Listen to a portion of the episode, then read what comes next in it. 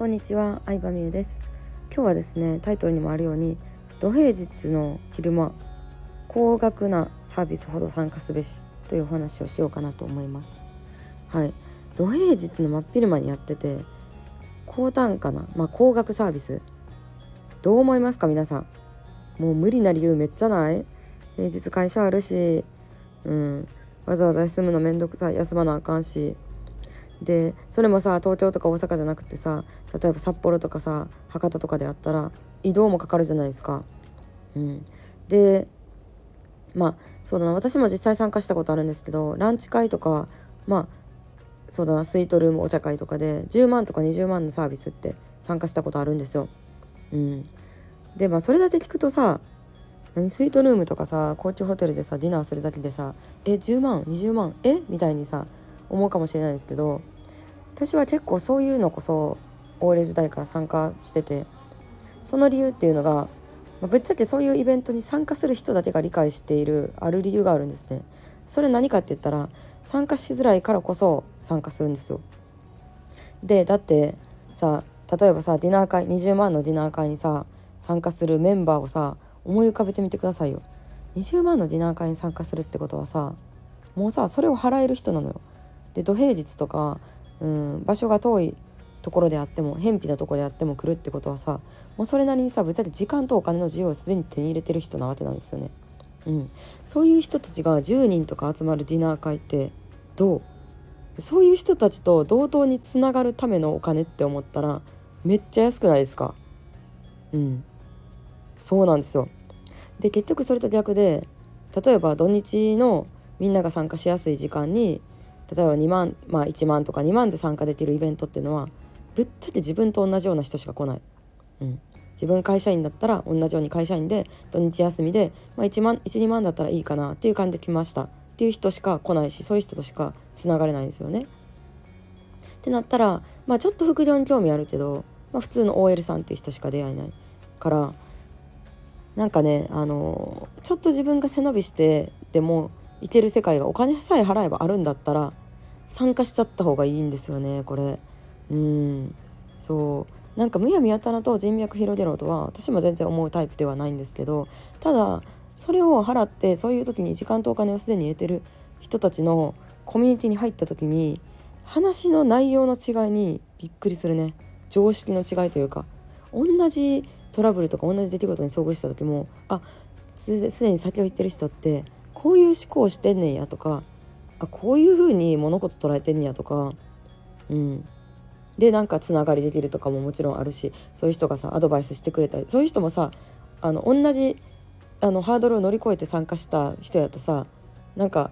なんていうの？同類って思ってくれるのよね。うん、同類って思ってくれるから仲間意識を感じてほんまになんかフラットな感じでアドバイスしてくれたりするんですよ。っていう意味が高単価なサービスにはあるわけですよ。10万20万のランチ会とかディナー会？私も OL をやった時はさ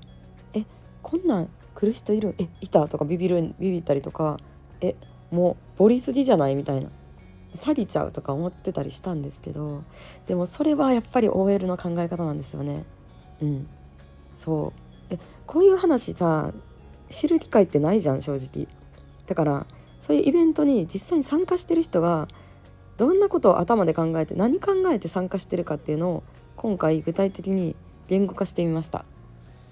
はい、言語化してみました。だって私この事実に気づいた時にすごいなって思ったもん。うん、自分は普通の OL やとしてもそういうすでにこう自由を手に入れたりとかビジネスの先を言ってる人の仲間入りできるしまあうんももっと分かりやすく言うとこういうメンバーが参加してくれましたって言ったら紹介してもらえたりとかさタグ付けされたりすることによってさ、まあ、格上がるっていうのもありますし、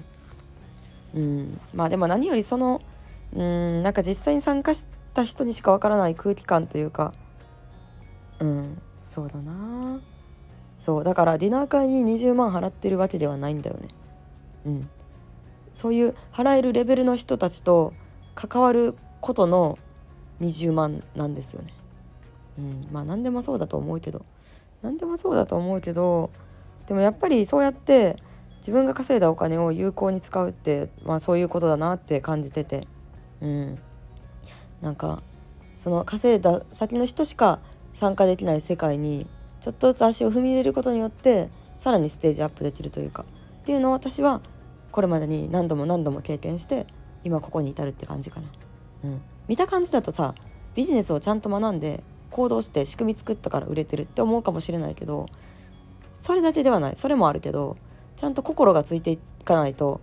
ビジネスって続かんから心がついていくにはどうしたらいいかって言ったらすでに自分より先を行ってる人のうーん心というかなんだろうななんか考え方とかマインド価値観もう見えないもんなんですけど全部。それも含めてコピーできたっていうのが、うん、なんかこういう論理的なビジネスでさえも続けれた理由かなって思う。まあ難しいけどねこれ伝えるの。まあ要はこう自分が無理って思うところに飛び込まないと人生は変わらないですよ。なかなかね。できるって思うことを続けてるだけではまあ自分と同じような人しか集まってこないし今までの自分と同じような、えー、人生しか送れないと思うので、まあ、どこかでねえいって勇気を出して飛び込む。まあそれは早い方がねこう残りの人生があのたくさんあるわけなので、うん、長い人生楽しめるんじゃないかなと思います。ではでは、えー、20万のディナー会に参加する本当の理由参加した人だけが分かっている本当の理由について今日は語ってみました。以上です。